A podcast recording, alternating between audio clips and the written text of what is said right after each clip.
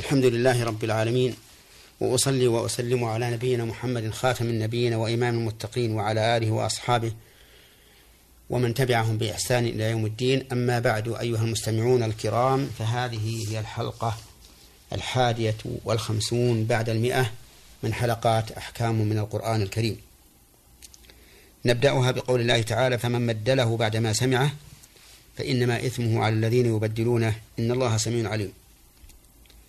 فمن بدله أي غيره، أي غير الوصية التي فرضها الله عز وجل في الآية السابقة بعدما سمعه، أي علم به بواسطة السمع، فإنما إثمه على الذين يبدلونه وليس على الموصي،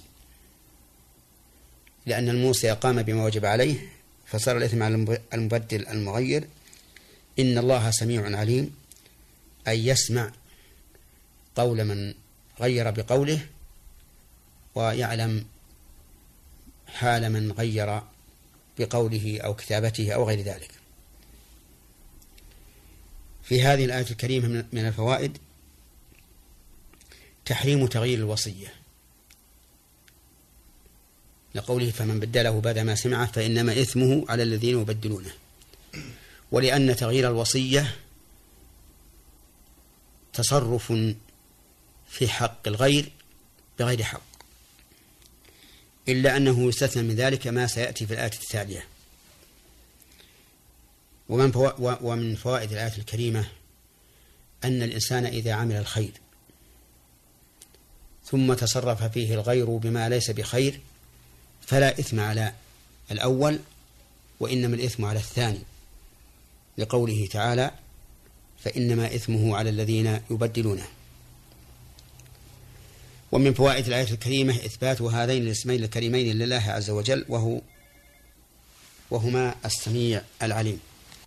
إثبات هذين الاسمين لله عز وجل وهما السميع العليم. وقد ذكر العلماء رحمهم الله أن السميع له معنيان: المعنى الأول إدراك المسموع، والمعنى الثاني استجابة الطالب السائل. ومثلوا للأول بقوله تعالى: قد سمع الله قول التي تجادلك في زوجها وتشتكي إلى الله والله يسمع تحاوركما إن الله سميع بصير. ومثلوا للثاني بقوله تبارك وتعالى: إن ربي لسميع الدعاء، أي لمجيبه. وقد سبق لنا تفصيل القول في ذلك، فليرجع إلى الحلقات السابقة. وأما العليم فيستفاد منه وصف الله تعالى بالعلم، وعلم الله تعالى محيط بكل شيء جملة وتفصيلا، فيما كان من فعله أو من فعل عباده عز وجل، فيما كان ماضيا وما كان مستقبلا. ولهذا لما قال فرعون لموسى: ما بال القرون الأولى؟ قال: علمها عند ربي في كتاب لا يضل ربي ولا ينسى، أي لا يتصل بالجهل ولا بالنسيان.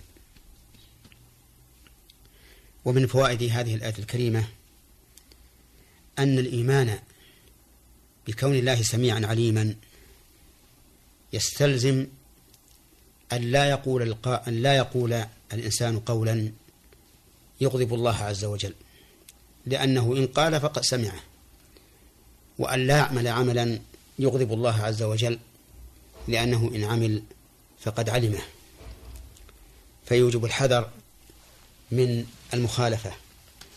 وبهذه المناسبة أذكر إخواني المسلمين إلى أن ينتبهوا لهذه المسألة، وهي أن أسماء الله سبحانه وتعالى يراد بها الإيمان بها وبمقتضاها، وأن يتعبد الإنسان لله تعالى بذلك.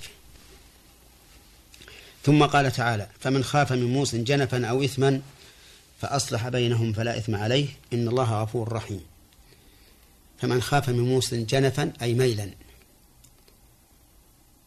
عن الحق، أو إثما أي تجاوزا للحق، فأصلح بينهم، أي بين الموصي ومن وراءه من الورثة، فلا إثم عليه، إن الله غفور رحيم.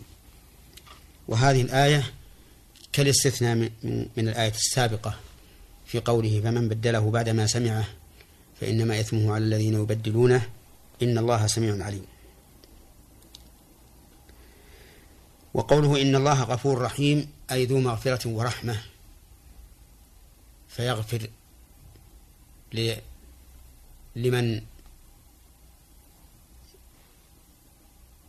فعل جنفا أو إثما فيغفر لمن فعل جنفا أو إثما ويرحم من عدل إلى الصراط المستقيم.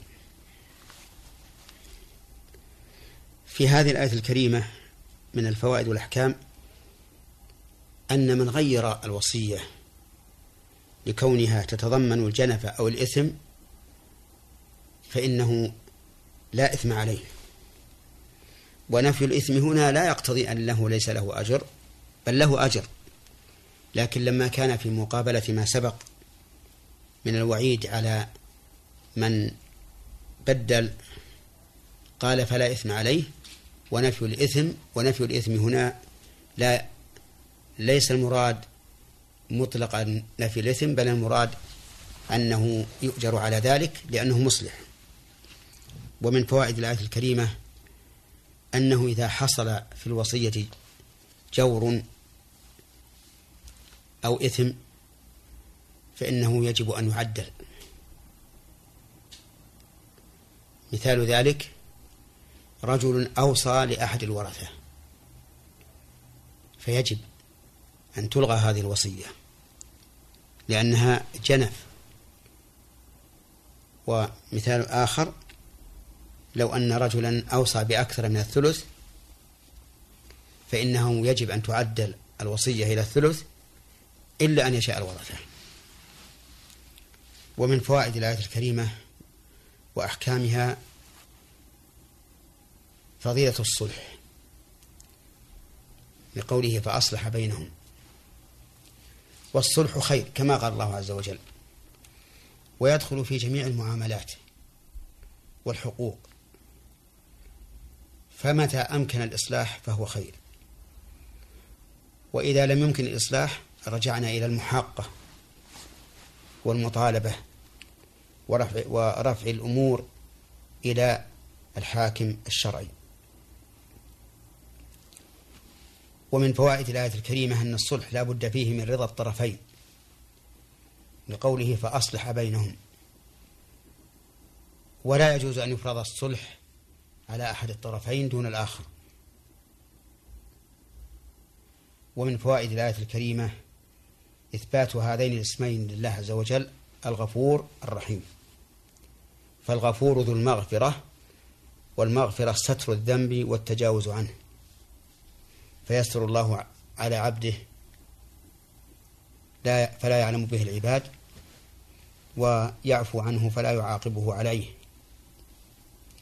لأنها مأخوذة من المغفر وهو ما يوضع على الرأس لتوقي السهام، والمغفر فيه الستر والوقاية.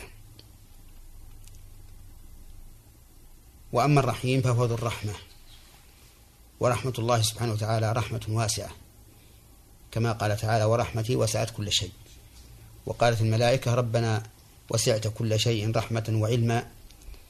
وقد سبق لنا في حلقات ماضية تفصيل القول في الرحمة، وأنها تنقسم إلى عامة وخاصة، فليرجع إلى ذلك. نسأل الله تعالى أن يعمنا بمغفرته ورحمته، وأن يجعلنا من عباده الصالحين وأوليائه المتقين، إنه سميع قريب. وإلى هنا تنتهي هذه الحلقة، والسلام عليكم ورحمة الله وبركاته.